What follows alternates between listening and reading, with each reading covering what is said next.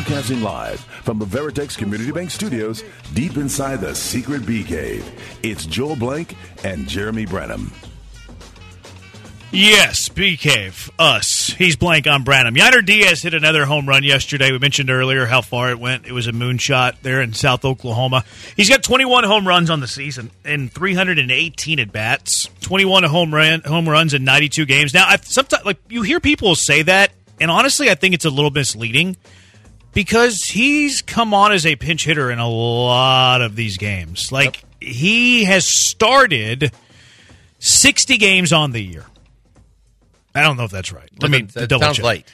Uh, but he, if he's played in '92, how many well, early starts? in the season? Remember how everybody was on Dana Brown and everybody else about the refused to play promises with the at bats, and is he actually going to get close? Yainer, I don't know why this doesn't show this, how many starts he has. But Yainer Diaz has played in 92 games and he has 21 home runs on the year. And I think it's a little misleading because a lot of games he comes on as a pinch hitter. The, the amount of times that he has started is not 92. I would guess it's probably closer to 75, 80. So he's got 21 home runs and 75 to 80 games on the season, which shows you how good that Yainer Diaz has been. And the, the more that Yainer Diaz produces offensively, I think the more and more we're going to have this conversation. Uh, knowing that Yainer homered, looking at this last night, I, I pulled up last year's numbers just around the league, and I was looking around the top five range for first baseman, how many plate appearances they get a year. I looked at the top five range of how many plate appearances catchers get a year because there's always the discrepancy there because first baseman can play more often than catchers can because catchers have the wear and tear of the position and even if you can DH them sometimes it's it's difficult to give them as many plate appearances as first baseman because they need rest. They need a lot more rest than, than a first baseman would. And also there's also the like the rigors of game planning. There's the rigors of trying to like let's figure out a game plan for Seager. Let's figure out a game plan for Semien, Adolis Garcia today. Because the, the yes. I mean, the taxing of the knees on crouching on every pitch is one thing, but when you look at the in today's baseball, how many catchers take shots almost every game off of foul tips and and you know blocking pitches. At a certain point, it's like playing football. I mean, your body is just getting beat up. Yeah, it's it's a rigorous position. It's tough. Like they, they call it the tools of ignorance for a reason. It's not a fun position to play. Um, so you you have to have the conversation, I think, with Yainer Diaz, and this isn't a conversation for this year. It might not even be a conversation until Jose Abreu's gone. Quite frankly, but if you could get, let's just say, top five ish plate appearances for first baseman, around 650 plate appearances a year. For a catcher, it's around 500 plate appearances a year. Top five ish, the leaders at that position. If you use Yainer Diaz's home run rate, that's about 40 home runs as a first baseman and 650 plate appearances. It's about 30 home runs as a catcher with 500 plate appearances. As the catcher, it's incredibly valuable because we know that there's not a lot of good hitting catchers. Sean Murphy, Adley yeah. Rutschman. There's a few. They're few and far between. It's much easier to find good offensive first basemen than good offensive catchers. So the value of having that kind of bat at catcher is incredibly high. But what you're sacrificing in value is the volume of 650 plate appearances because it, it's going to average out to about 10 more home runs a year with Yainer Diaz's home run rate. So look, and it's not even a this year conversation, probably not even in the next year conversation. This is a post Jose Abreu, uh, Jose Abreu Houston Astro team. Do you go 500 plate appearances for Yainer as a catcher, 650 plate appearances Yainer Diaz as a first baseman?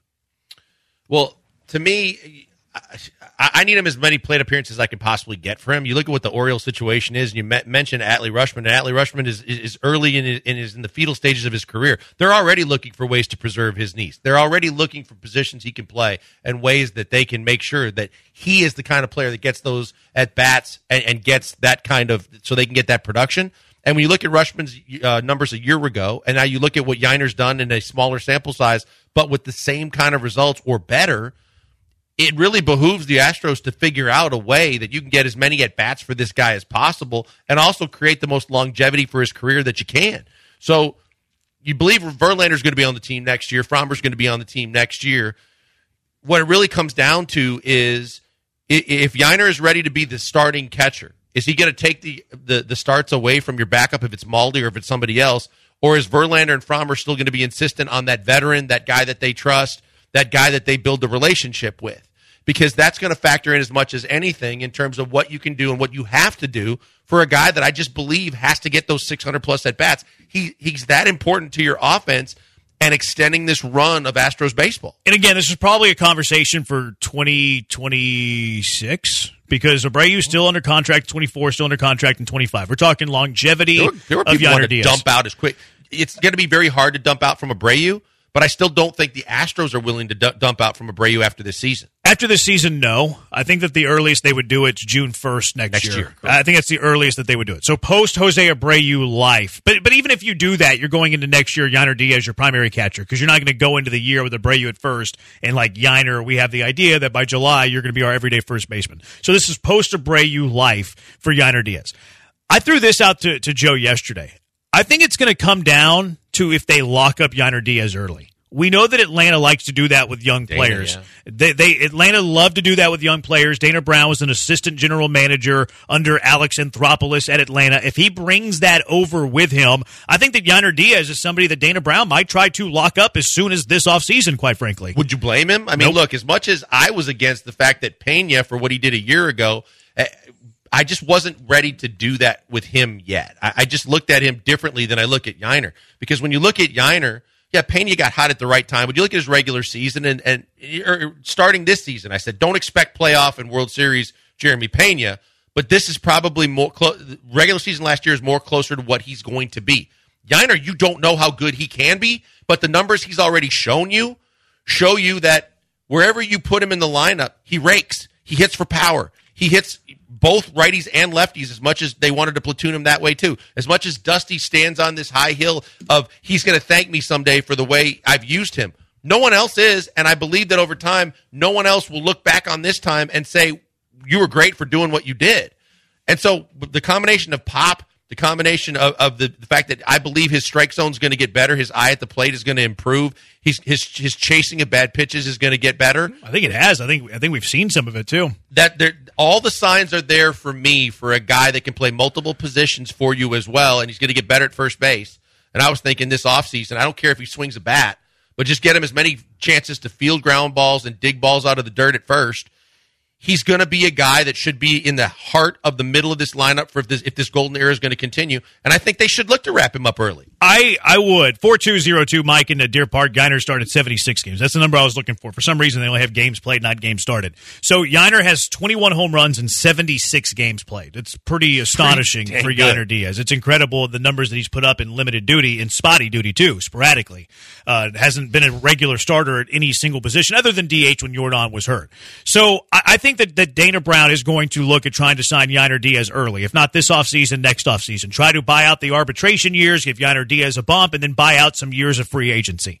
I believe that if they do that with Yainer Diaz, that Yainer Diaz is the next first baseman of this club after Jose Abreu's gone, because they're going to want the volume of 650 plate appearances versus the 500 plate appearances for Yainer Diaz. It also depends on what you have in your farm system too, or where you can get another catcher. Well, they traded Korey Lee. Now, right, that's what I'm saying. With Korey Lee gone, and César Salazar is not going to be the answer for you. No. You got to have an you have a viable option at catcher too. That's going to help a lot. It would have to be a free agent, probably a veteran. Now, veteran free agents aren't that difficult to find. If your philosophy is let's get a game caller, let's get a defensive first catcher, let's sacrifice like the offense for the defense at that position because it's so important. Those guys are, you know, they're a lot of clubs value that, but it's not going to cost you an arm and a leg. It's not going to cost you nineteen and a half million dollars a year like Jose Abreu uh, cost you, quite frankly. So I'm of, I'm of the belief that if they lock up Yainer Diaz to a long term deal, I believe that Yainer Diaz will eventually be transitioned to first base. Total guess. I believe that if they don't lock Yainer Diaz up to a long term deal, maybe they get the, the feel that Yainer Diaz isn't open for business to signing a contract extension uh, to buy out his arbitration years and his free agent years. They get the feel, they get the read that Yainer Diaz is going to play his six years with the Astros and he's going to go into free agency. If that's the read you get on Yainer Diaz, I leave him as the catcher. If I have the feeling that Yainer Diaz is only going to play the club control, the So you six wear him years out while you got him. Yep. So you wear him out while you got him Because- and say let someone else deal mm-hmm. with the wear and tear. because the volume, the, the value is for him to catch. That's the it- that's value when it's is for reality. him. It's a business. Exactly, but it's what I'm doing. Like I don't care about Yainer Diaz, quite frankly. I care about the Astros' success more than I care about Yainer Diaz's success. So if I get the feel, if I'm Dana Brown, that Yainer's not open for business to a long term deal, he's my he's my catcher. He's the catcher for next for this. Well, he's not the catcher for Maldonado over Maldonado, but he's the catcher for the next five years. If I give Yainer Diaz, let's say, an eight-year contract, an eight-year extension this offseason, he is my next first baseman the moment Jose Abreu leaves the organization. Here's here's where I would treat it. uh, Too, you don't have to make this decision immediately, and this is why the same way whether I was on the on the other side of it with Pena, I still wanted to see what he did for another year. I still want to see what Yainer would do as the starting catcher. I want to see if he can capitalize and get better and build like Yordan did from what he did from the minute he got to the big leagues. If Yainer comes into a starting role and is capable of carrying this torch on and improving and getting even better than what he's already done, now the big thing is I want to see what he's the numbers. I want to talk to him. I want to talk to his agent. Now, if he's willing, if he does those things next year as the starter, as early as middle of the season, if he's still cooking and he's doing all these different things, I, I'm already trying to figure out. And if he's willing to take a, a Yordan type deal, mm-hmm. that's an even bigger win for you. But that's where I start the conversations. That's when I start looking at everything. And that's where I start having to make some hard business decisions on a guy that looks like he could be right in line with what Yordan did from the time he came up. The I hear that. I understand that. You want to make sure you don't have a flash in the pan, a, a Yep. one hit wonder. But the downside of that is it becomes far more expensive. Every single day that passes by that he's having success, it becomes more expensive, more expensive, more expensive. Quite frankly, I, I've seen enough from Yainer that I, I I trust giving him an eight year deal. I, I would give Jeremy Pena an extension, even though Jeremy Pena hasn't had like I think Pena's been the same offensively this year versus last year, quite frankly. But even though he hasn't taken that step up from a year ago, I would still be in the business of locking up Jeremy Pena. I, I believe that both of those guys are above average at their position at minimum. I think Pena is above average as a shortstop in Major League Baseball. I think Yainer Diaz could be an all star as a catcher, quite frankly. So yeah, I, I would sign both of them to an extension as soon as this offseason. I think it works for Pena because he's not having a great year, that you might be able to get a better deal. I, I think from Yainer's perspective, because we haven't seen him be a full time starter yet, that I don't think it there that there's going to be. I understand what you're saying. Next year, if we're at the mid mid season next year, and as a starter, he's doing as much and more as what he did as a part time starter this year. Now you're eight. Now the agent's going to be like mm, probably not going to give you a bargain. But at the It's like same Kyle time, Tucker. Like, Kyle think- Tucker's yeah, more expensive now but than I he don't was think between his first and his second anybody year. thought Yordan was going to give them the deal that he gave them. No, like that was some injury proneness probably associated with that deal. Uh, but yeah, that was a sweetheart deal that Yordan gave. You No know, you, you. I mean, James Click took advantage of Yordan. Those are the best two moves that James Click's ever made. Yeah. the signing of Yordan Alvarez and trading Myles Straw for Phil Maton and Yainer Diaz. Like what a what a brilliant trade that that was. 713-780-3776. Let's go out to the HRP listener line. Paul, you're in the hive with the Killer Bees. What's up, Paul? Hey, what you guys haven't talked about is that Yainer is actually a very good defensive catcher. Yeah. So not only if you take him away from behind the plate, then you've got to find a good defensive catcher too. So Yainer's defense is underrated, certainly underrated by his manager, but his metrics are a lot better than Maldonado's, and he's a good defensive catcher. So the other thing that hasn't been discussed, you or you sort of glossed over it, is they're like, oh, we'll wear him out if we leave him at catcher, but that's not true. Um, there's plenty of catchers. I mean, the best catcher right now in the American League, well, other than Rutschman, is probably Salvador Perez, and he's what 35, 36, still catching a ton of games. The Molina's lasted a long time. There's, it's actually been studied by Baseball Prospectus that catcher is one of the longest lasting positions in the major leagues because it's so hard to find a good one. Those guys tend to stick around. And if you want to get him an extra 100 at bats away from being catcher, then he can DH throughout the season. So uh, leaving him at catcher is, I mean, it's, it's to me, it's a clear cut option. The, the the the better poll question is who would you like to get rid of more, Maldonado or Dusty Baker? Because that would be an interesting one. Appreciate the call, Paul. Let's let's hit that on the other side. Paul brings up some good points. Now there is some. It's not as easy to just DH him, and I'll tell you why next. Now the, the defense for for Yainer Diaz is underrated. He's absolutely right. He's got a cannon, and Maldi is, has regressed. He's he's he's not even close to what he used to be defensively. For as much as we give him credit for the scouting and the advanced stuff that he does, if it doesn't actually parlay to what he does on the field, and the pass balls are way up, his throwing isn't as good, everything that goes with it, there's no disputing Yainer is a good defensive catcher that can get better, but his cannon makes him very effective behind the plate. It's can he do the things to win over the veterans that are in the top of the rotation? 713-780-3776. Killer Bees on ESPN 97.5 and ESPN 25. Look, this is the season. We, we know that this is the season where you like to throw down a few bucks on some games. Uh, football season is here, and I got to tell you about my favorite sports booking casino, and that's betus.com.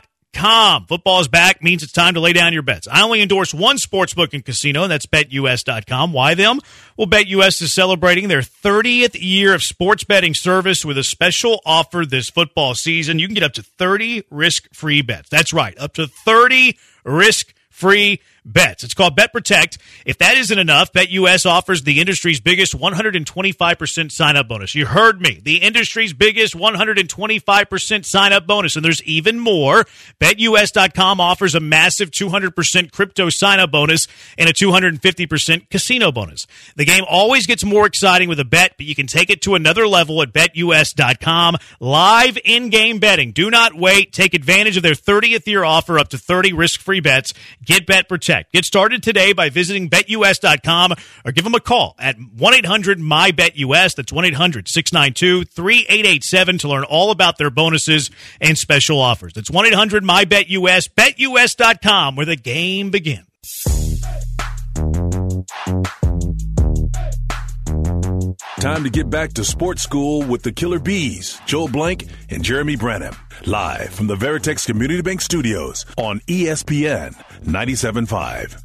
Paul brings up the point about losing the defense of Yainer because Yainer does have good defense. His framing's not outstanding, but it's gotten better, much better, I think.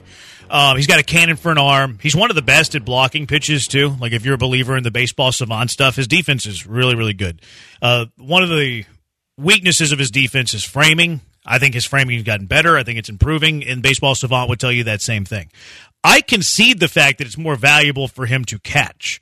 Now, Paul brings up some other ways to give Yainer Diaz some uh, some plate appearances. Like he brought up Salvador Perez. He brought up um, Yadier Molina with St. Louis. Those guys do play forever. Look, Martin Maldonado is currently still playing. He's really, really old. The problem that you have giving 100 plate appearances to Yainer Diaz as the DH with the Astros is the way that this team is built right now. I, for one, don't want Yordan Alvarez to play the field. So if Yordan Alvarez is not playing the field and Yordan Alvarez is starting 140, 150 games as your designated hitter, you can't give Yainer Diaz 100 plate appearances as the DH. Now, you could say, well, make him your primary catcher and then one or two times do the rotation to save his legs, give him more plate appearances, whatever, play him at first base. Now, if you do that, that means you have a part time first baseman as well. And I don't believe in the way of building a team where you have a part time first baseman that's sharing time with the primary catcher. I think that it's in the best long term interest post Jose Abreu. Yordan's your designated hitter. You're trading the Yainer Diaz defense, which I agree with you, Paul, is very, very good. That way I can guarantee him 650 plate appearances a year as opposed to 500. Here's also the way you look at this. You look at this the same way the NBA started to implement more load management Paul makes good points on Diaz. Uh, I mean, on Yadier Molina and, and on, on Salvi. But here's the thing: you have to ask the question, which is almost impossible to answer. But how much better would those guys have been offensively as really good offensive catchers and having good years from time to time? Could you had more longevity in terms of the production you got offensively from those guys if they weren't putting all those miles and extra miles on their legs? So you ask yourself the question you, of the examples you gave: Would Salvador Perez have been even more dominant offensively or better offensively if he didn't have all that tax, all the taxing that he took on the lower body and the body him, itself. I mean, from this, Yadier Molina was just, I mean, he was unbelievable defensively. He had good years offensively. But do you feel like his offense suffered over time because of all the wear and tear of always being behind the dish? And so, as a more forward thinking, more modernized, analytical, and otherwise general manager, I think that Click would have done this. I think Dana Brown will look into this because you have to weigh out for as good as he can be defensively. If I continue to ride that train and have him behind the dish all that time, am I taking away for how good he can, how much potential he could reach offensively? Yeah, see, I, I pulled up Sal Perez's just his baseball reference. He's he's only had two years where he's had more than 550 plate appearances. So right out of the gate, he's giving away plate appearances yep. by being a catcher because catchers need more days off. Um, he did it. One of them was he was 24 years old, so he was still very young. He was still very spry. He played 140 games that year, hit 606 plate appearances. I don't know how many of those games he DH'd. Now his big year offensively was 2021. He led the league in home runs in 2021. He had 48 home runs. He was outstanding he caught 121 times that year and he DH'd 40 times. So, like, are there 40 starts available with a Yordan Alvarez Houston Astro team at DH? I personally don't think so. No, no. I, I think that the more we saw, and we saw him on ice skates the other night, to where everybody held their collective breath the minute that that play happened, and then you started to, in the back of your mind, started thinking about and contemplating. I mean, oh my God! As much as he can play left field, can you afford to have him out there if that increases the risk that anything could happen to take him out of your lineup offensively? And that's why he is destined to be a designated hitter. I know he likes playing left field. Yeah. I know that, you know, you'll look at the numbers and say so he hits better when he's in left field. I know that all those things. And you know what I know? This team is toast if he's not in the lineup. And so I'm going to do everything. The reason why we started the Yordan rules is because I'm going to do everything in my power to guarantee that that dude's offensively in my lineup every single freaking day. And I'm going to take away any possibilities or minimize the, the risk that goes with losing him for any of those days. Like if if, if I was managing the club, Yordan Alvarez would not play outfield. Eh, he would be my permanent DH. I hope I have him 150 games, and if he's if he's DHing for me 150 times, if I had my way, that does not leave 40 starts for Yainer Diaz as a designated hitter. Um, Plus, you got him locked up long term because the biggest problem with your theory right there that I don't disagree with, I would have him DHing too, unless it pissed him off. Yordan, yeah, yeah. See, I just I don't care about. I know you don't. I, I care more about that because uh, you know what? A happy superstar is a productive superstar, and if he's pissed off, sure he could come back and want to prove more offensively. But I think if he's pissed off, he's probably not going to be at his best for you. It depends on the player. Like does people thought that Kyle Tucker was ticked off by the whole like silly arbitration thing, and Kyle Tucker's been unbelievable. Uh, three three three eight. Does Diaz have experience at first base? Diaz played quite a bit in the minors at first. He kind of split time catcher first base. He's played a little bit there this year. I don't think Yainer Diaz right now is a good defensive first baseman. He's a much better defensive catcher right now than he is as a defensive first baseman. But if you're a good defensive catcher with the athleticism and kind of speed that Yainer Diaz has, you can become a good defensive first baseman. Yainer Diaz, who's one of the best at blocking balls in the dirt, who is pretty fast for a catcher. You give him an offseason and a spring training learning first base, he would become an above average yeah, defensive I, first I, I think, I, and especially, you know, first of all, you never question his throwing arm. But the fact that he has the glove work that necessary to block pitches and do the things you need to do behind the plate, that translates well to being able to scoop baseballs and catch baseballs at first base. It's more the situations and how you handle situations and how you think through plays and you know where to go with the baseball and then how you scoop. I mean, that's the biggest thing. The target, the way you play the base with your feet, and, and the fact that you're not giving away runs, but you're helping to take away runs by doing things is knowing you're doing it right. It surprises me a little bit that with the, the amount he played in the minors, that some of the stuff wouldn't be a little bit more polished now, but obviously it's a different level when you get to the majors. Yeah, I, I think as spring training and offseason, I think he'd be a really good defensive uh, first baseman. Uh, Chandler Rome tweeting about Michael Brantley, who's not in the lineup today, and you know your mind wanders a little bit when Michael Brantley's not in the lineup after Dusty said he was going to be in the lineup uh, against a righty Eovaldi. Uh, Chandler says that uh, Michael Brantley's fine. Dusty Baker said he changed his mind about playing him because Yordan Alvarez is still limping from his crash into the wall on Sunday, which means he needs to DH. Baker also cited Brantley's success against Max Scherzer and decided to use him tomorrow.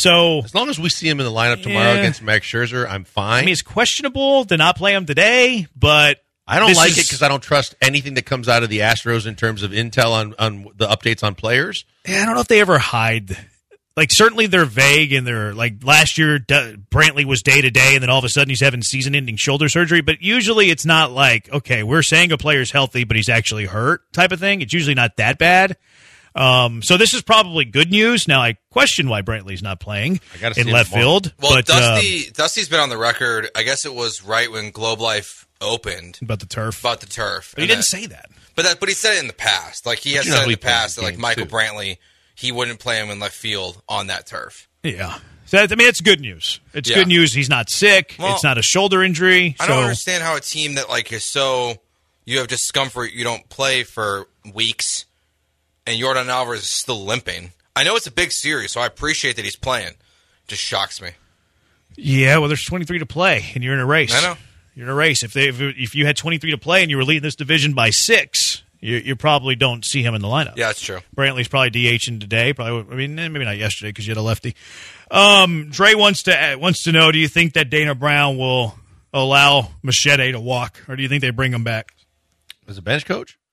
I think he means as a player. Oh, um, if he's willing to be the backup catcher, but I think that if Verlander's persistent and insistent that he's his catcher, I think if you tell him and there's an agreement in place that he's only going to catch Framber and, and JV, I think there's a chance he can come back. But I also think that, that it has to be a fluid situation where if Yainer can build, you know, build up even more behind the plate, a, a confidence and a trust with JV and Framber, that I think it, it just depends on what price because there is a value to a backup catcher and there's a value to the, the intangibles we sometimes kid about, but what you also hear about what he actually does and the work he puts into prep. And that's part of being big brother to Yainer as well. But if he's willing to do all those things, there's a spot for him on this roster, I believe. Yeah, if you can totally get everything on the same page where he's catching at most once every fifth day, I, I don't hate Once? Maldonado back. That's at most, yeah. Yeah. That's- that's- Uh, that's but- so- 20% so of the games. gives, Framber or JV? That's why he can't be here. Probably, uh, probably Framber. Probably Framber. I think I Framber could- needs him more than JV does. I mean, JV's had a great career without Martin. Yeah, and JV's pitched with other guys. Yeah, I would. I would say his that. career. I would say Framber, but he brings up the. I, I think that Dusty might not have to be here. Like it's one of the two. Like if you bring back Maldi, but it can't be Dusty managing it because he 'Cause probably he will give force, him he will Yeah. force feed Ma- Maldi into that starting lineup. Yeah, Exactly. I, I think we're really it's if the Astros win the World Series, Dusty and Maldi are back. If they don't, they're both gone. Yeah, it'll be it'll be fun to see how it Both plays out. Pessimistic Chad can't say every If good hitting Dusty's gone- catcher. hang on a second. But if Dusty's gone, right? It depends on what happens with Espada because if Espada takes the it gets the manager job or he goes elsewhere, then Maldi could be your bench coach or he could be a, a coach. Yeah, I don't think he's going to want to retire though. I, I think he still I think he still thinks he can play. Pessimistic Chad can't say every good hitting catcher should play a different position and then kill Maldi and others for playing the position who are bad hitters. You're literally saying to sacrifice one for the other. Here's the thing: I have no problem with Martin Maldonado being the starting catcher. Quite frankly. If Yainer Diaz was not on this team, I had no problem Martin Maldonado being the starting catcher last year when Christian Vázquez couldn't hit. The problem is that Yainer Diaz has forced himself into the lineup because he has outperformed Martin Maldonado. If you had Martin Maldonado's little brother as the backup catcher, I wouldn't be k- killing Martin Maldonado. The reason that we kill Martin Maldonado is because Dusty's committed to Martin Maldonado when there's a better option. If there wasn't a better option, we wouldn't be killing Martin Maldonado. And on the other side of that too, when you're looking at the, the equation uh, of of catchers that can hit, they're very few and far between. So most times, if you're just a really good defensive catcher with a cannon and, and you're really good at, at at managing behind the plate, then you'll you'll settle for whatever you get offensively. But the rare and few and far between moments when you find a catcher that can actually do the things that Yainer's shown that he can do, there's a desire to make sure that you eh, have the most longevity you can for him, you get the most out of him, and you find the best way to utilize both sides of his his abilities, offensively and defensively. And if you know he's taking too much wear and tear, and that catchers do, then you're trying to preserve it. It doesn't mean he doesn't catch, but it doesn't mean he catches every game. 713-780-3776. We're entering week one of the NFL season. Texans, Ravens on Sunday. Did the Texans do enough to help slash protect CJ Stroud? It's the Killer Bees on ESPN 97.5, ESPN 92.5.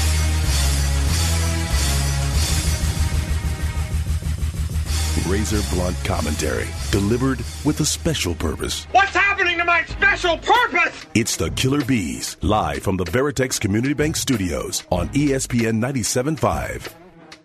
Have the Texans done enough for CJ Stroud? Texans, Ravens, Sunday. Spread still at 10. I haven't looked since the uh, the weekend. I think the spread's still at 10. Have they done enough for CJ Stroud in terms of weapons, in terms of the, the guys that are protecting the Texans quarterback? Um, they've done enough. Could they have done more? Yes. Did Nick Caserio's press conference last week add a lot of questions to the equation? Absolutely. If you, if you knew that Kenyon Green was going through whatever he was going through, both off the field but specifically on the field, and you made the comment, it wasn't an if, it was a when it was going to give out, and you knew in May, that added another wrinkle. But you got Shaq to go with Howard, to go with Tunsil. Now, could you could you the two question marks are everything that I just said about Green, and then looking at what you did or didn't do at the center position and how a veteran, no matter how much you maybe have thought short term Quessenberry could be a guy that gets you through. I think they should have been a little bit more aggressive in free agency, looking for and or trades to get a better or more veteran experienced center. So have they done enough? Yes. Could they have done more? I believe, yeah, absolutely. Yeah, I, I've been very critical of this offensive line in front of CJ Stroud for week one. Now, a lot of it has been you know, you, you haven't been very lucky whenever it comes to it because you've had some major injuries on that offensive line that you really couldn't account for, right? Scott Quessenberry out for the year. Uh, Kenyon Green out for the year. Tytus Howard has a broken hand and is probably going to miss a, a, game, maybe two. Juice Scruggs, who you drafted in the second round, is on the pup. He's going to miss the first four weeks at minimum of the 2023 season. So you've had four significant injuries to that offensive line. So very critical of what the Texans are going to throw out there in week one. But at the same time, they've had four injuries on that offensive line. Now, I agree that they should been, they should have been bigger players in the interior offensive line market in free agency, whether it was upgrading from Scott Quessenberry and a guy that could maybe you know start in a pinch at left guard. They're, well, they would say, well, Michael Deiter was that guy. No, Michael Deiter does not qualify as that guy. Scott Quessenberry, who was lousy last year, does not qualify as that guy. So I, I do think that they erred with their lack of aggression attacking interior offensive line with like a true dude that could start some games in the middle for you. Instead, you were relying on a rookie or second year player in Kenyon Green who was lousy as a rookie, and you were relying on Juice Scruggs as a second year, as a first year guy that you drafted in the second round to play significant snaps for you at some point. So I think that that was a mistake. And then they also got very desperate after the injuries and traded for a couple of offensive linemen. Josh Jones, who many people were expecting to start at left guard, go Cougs.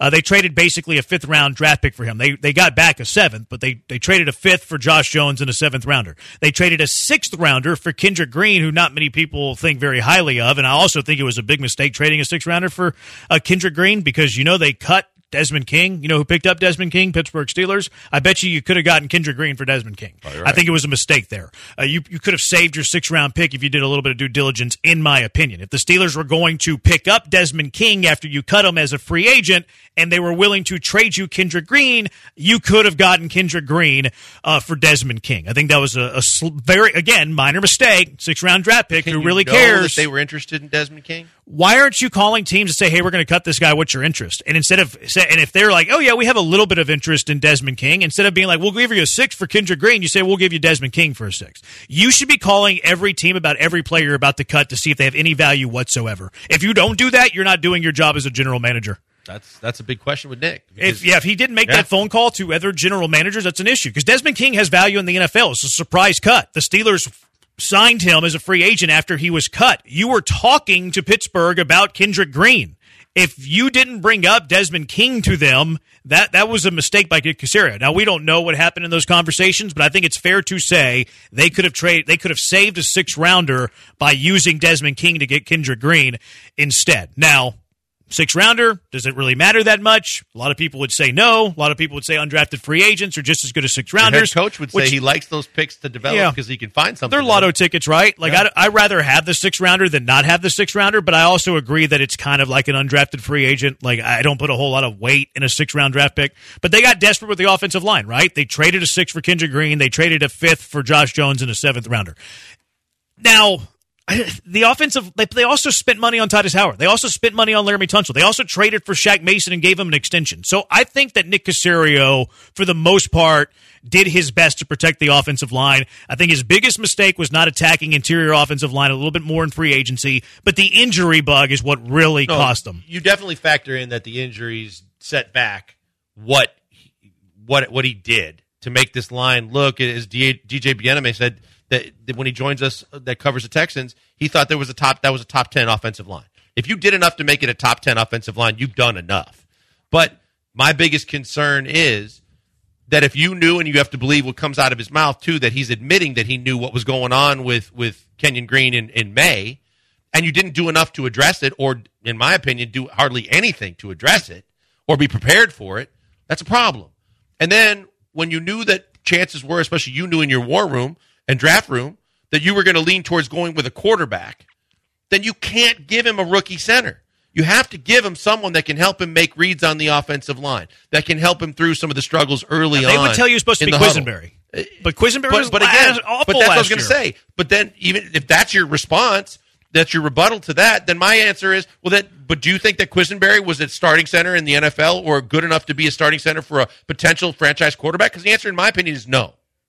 Yeah, he's not. Wasn't. So then my, you my answer, enough. My answer is no too. Yeah. Um, the interior offensive line was the issue. The Kenyon Green saga an issue, but you did spend money there. You traded. I, I think it's. I think some people would say didn't do enough there. Uh, some people would say they did do enough there. In terms of targets, look, I think that Nick Caserio brought in players, right? He brought in two wide receiver free agents They're going to start. Some would argue that maybe one shouldn't, but he brought in Robert Woods. He brought in Noah Brown, two starting receivers to help out CJ Stroud. He signed Dalton Schultz, a huge upgrade at the tight end position. You used a third rounder on Tank Dell, you used a sixth rounder on Xavier Hutchinson. Now, a lot of people don't think it's enough firepower in the wide receiver room, but what's Nick to do? He signed two free agents, drafted one in the third, drafted one in the sixth, and inside a tight end.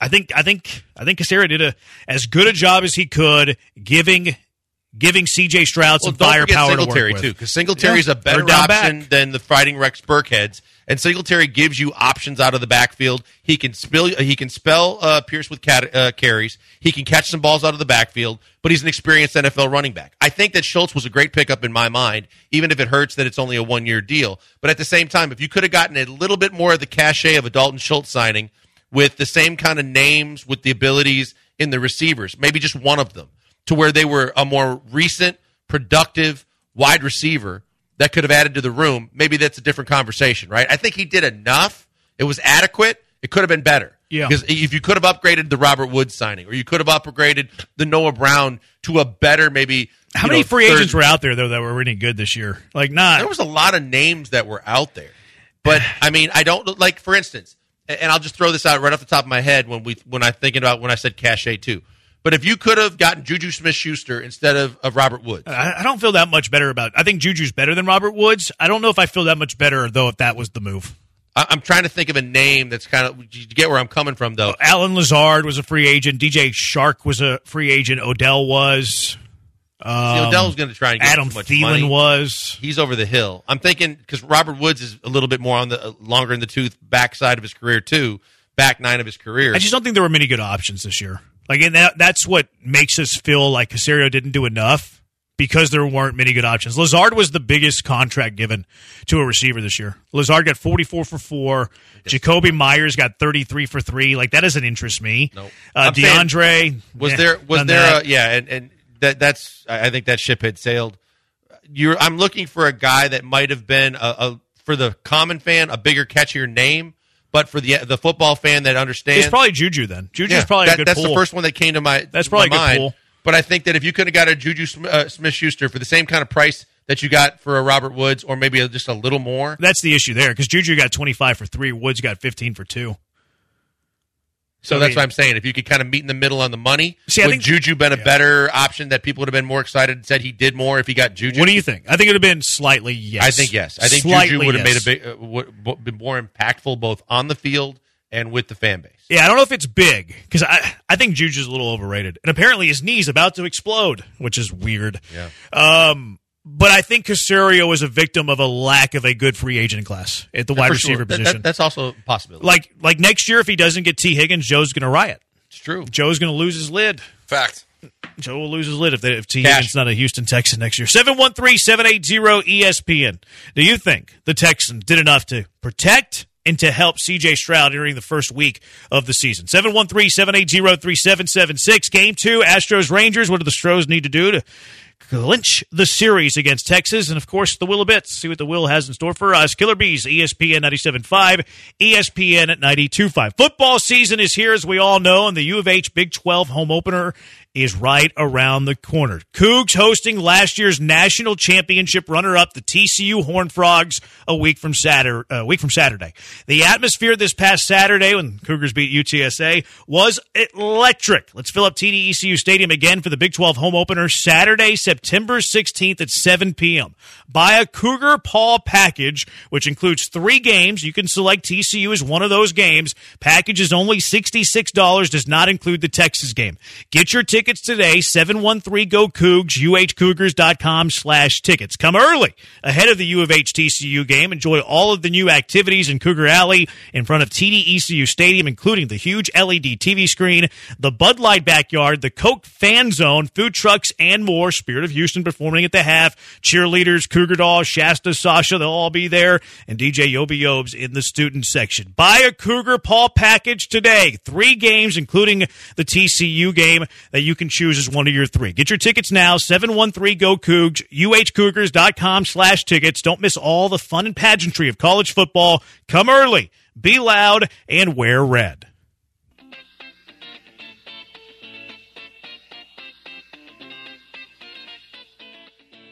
It's time to sit back, relax, and enjoy this next bit of brilliance with Joel and Jeremy, live from the Veritex Community Bank Studios. It's the Killer Bees. It's Framber Valdez music there. He's on the mound tonight in uh, South Oklahoma. Framber against Eovaldi, Nathan Eovaldi. No rehab assignment needed. He's back with and you feel about bandages on his arm. And you're in the thick of a playoff race. I think you got to roll the dice. I just think even pitcher's different than Altuve saying I don't need her. Brant, you know, Brantley did, but you know, got some guys don't from a hitting perspective. Pitching, man, I'm just wondering what they expect to get out of him. Like how far he can go if he's on a pitch count.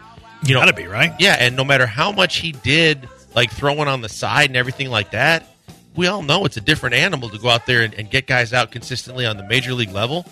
I hope that weighs in the Astros' favor. I do too. I can't imagine he's going to throw a ton of pitches. Uh, probably better than the options that they do have, though. And look, they're they're desperate. They're, they're trying to make the playoffs, so I can understand it. Do I think it's going to go well? I hope not. Uh, Altuve, Pena, Yordan, top three. Bregman, Tucker, Abreu, middle. McCormick, Dubon, Maldonado, bottom. No Brantley today. Uh, Dusty said that Yordan has to keep DHing because his his knees are bad after he had that awkward spill in left field over the weekend. That's why he only is the designated hitter. But they didn't want to play him in left field either. But he when is he went tomorrow. down, apparently. did, didn't the back factor in too? I was thinking about everything. I saw him touch the knee, but he wasn't talking to anybody. Dubon was trying to talk to him, and he was barely I speaking. think he was embarrassed. and when I saw the replay, you know, because you know, literally, he looked like he was on ice skates. That's the way someone falls when they're on skates. Mm-hmm. But when he kind of jarred his back, I thought, oh god, that could be like multiple things. Yeah, I was I was terrified. Uh, see if the Astros can win tonight. Pessimistic Chad Caserio treats every pick for from the fifth round on as if it's disposable over and over. How many players has he traded a pick for and cut before the season starts? A ton, too many to count. Six zero four nine says OBJ. I don't know if I like the It would idea have of been really OBJ in expensive. Houston. He was trying to cash in, and he was also looking for someone that was going to make him look good because he had to show that he could still play. And I don't think he was going to put that those eggs in the basket of a rookie quarterback. 1592, best way to help CJ the Steer is to have Davis Mills play behind this O line. Best way to help him is to have Keenum play behind this O line to at least win some games. Uh, let's go out to the HRP listener line one final time. Keith, you're in the hive with the Killer Bees. What's up, Keith? Hey guys, hey guys, love the show. Uh, I want to talk Texans receivers and free agents. With all due respect to Noah Brown and Metchie and Xavier Hutchinson, I'd say the back three guys on that depth chart. I think there's like seven or eight names out there that I still think could give you one more year. And I'll rattle off some names. Let me know what you think.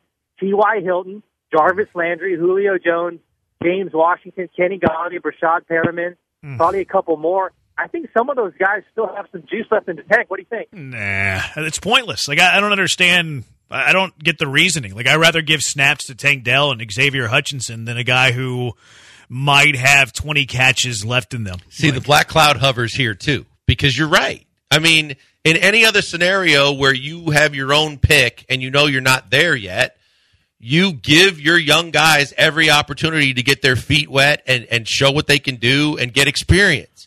But because winning actually has more value this year now and it's more important, that's why Robert Woods is going to get all every opportunity. That's why that Noah Brown is is, is going to be a guy that's going to see balls thrown his way and he's going to get the first crack at it.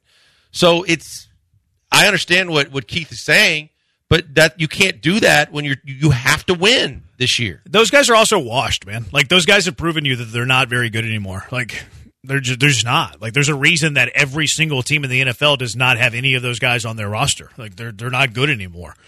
Talking Um, about Brown and and Woods, Like and- Julio Jones. Oh no, all those guys. Yeah, I was thinking as Uh, he was going Kenny by Golladay Golladay. proved he got all the money and just completely James quit on the Giants. Like none of those guys do anything. Jarvis me. Landry a year or two ago would have been a sexy name that people would have gone, hmm.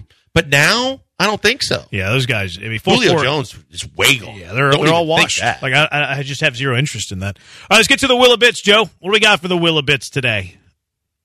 Mm, scrambling. It's the Hey, Joe. Willa Bits on the Killer Bees. Kibbles and bits, kibbles and bits. I'm gonna get me some kibbles and bits. Who knows the bits the bees will begrudgingly bite? Well, let's find out. It's time for overrated, underrated, proper rated. Here's Joel and Jeremy. Why why does he not speak well?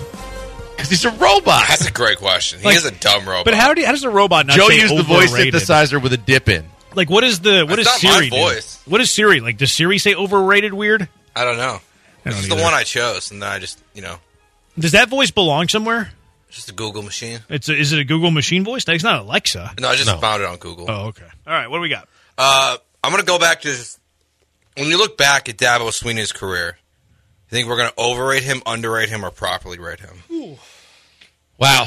Um, for me, I, I look at it and say he had a good run, but I'm not sure that that run was long enough. Someone tried to to surmise it by saying he just had Watson. That's it. Well, you forget Trevor Lawrence. I mean, uh, I think he had a run, but I think that overall people expected that run to continue. No matter who was at quarterback, they thought that he was building something to where he was going to be the next team to compete with Alabama every year, to be a next team that's going to be was going to be like Oklahoma was for an extended period of time, to be in the conversation every year in the Final Four.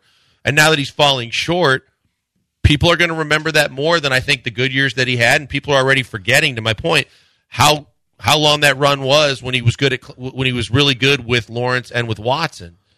I think he's going to be overrated. I think based on that answer, he's going to be underrated. Like he's he's a two time national champion. Like there's not many college coaches in the in the country in the last But I- forty but I years think that, have won two they national expect him to be the next Saban or be just like Saban and continue to compete every year for national championships. I mean, he's he's won two. He's been to Yeah. four playoffs at Clemson, and he took over that program when they were kind of like a middling team. Like I think that Dabo Swinney's done a fantastic job, and I know that earlier in Cash or Trash I, I pitched the idea that he's not suited for today's college football, which I, I do think that he's going to struggle with the transfer portal. He's been vocal against NIL, things like that, and if you're against NIL in 2023, you're going to have a tough time, I think, in the landscape that is uh, college athletics. They still won eight. They were still eight zero in the league last year. Like they still won the Atlantic. They still went to the Orange Bowl. Dabo Swinney's had an unbelievable career. Dabo Swinney's had a great career, and I think if we poo poo on Dabo Swinney on the way out, I think that we're going to look back at him and, and underrate the career that Dabo Swinney had. I, I think that people are victims of the uh, that they fall victim of the moment. But that's why he's underrated. I think victim of the moment. People are going to say that Clemson's supposed to still be there. Clemson, they see what happened last night, and that's they're, that's going to start sticking with them to say that he should have done more. He should have been able to have more longevity. He should have been able to sustain it more. I'm not saying that he hasn't had a great career, but I'm saying that, that I think if we're talking about how people think, It sounds like you're arguing that it was that he's going to be looked at as underrated, though. I think he's going to be looked at as overrated because he didn't do it for uh, as long as people expected him to. All right. Very good. That does it for us. Thanks to Joe George for all the hard work. He's blank on Brandon. We'll talk to you tomorrow, Houston. Late hits, Patrick Creighton next on ESPN 97.5, ESPN 92.5.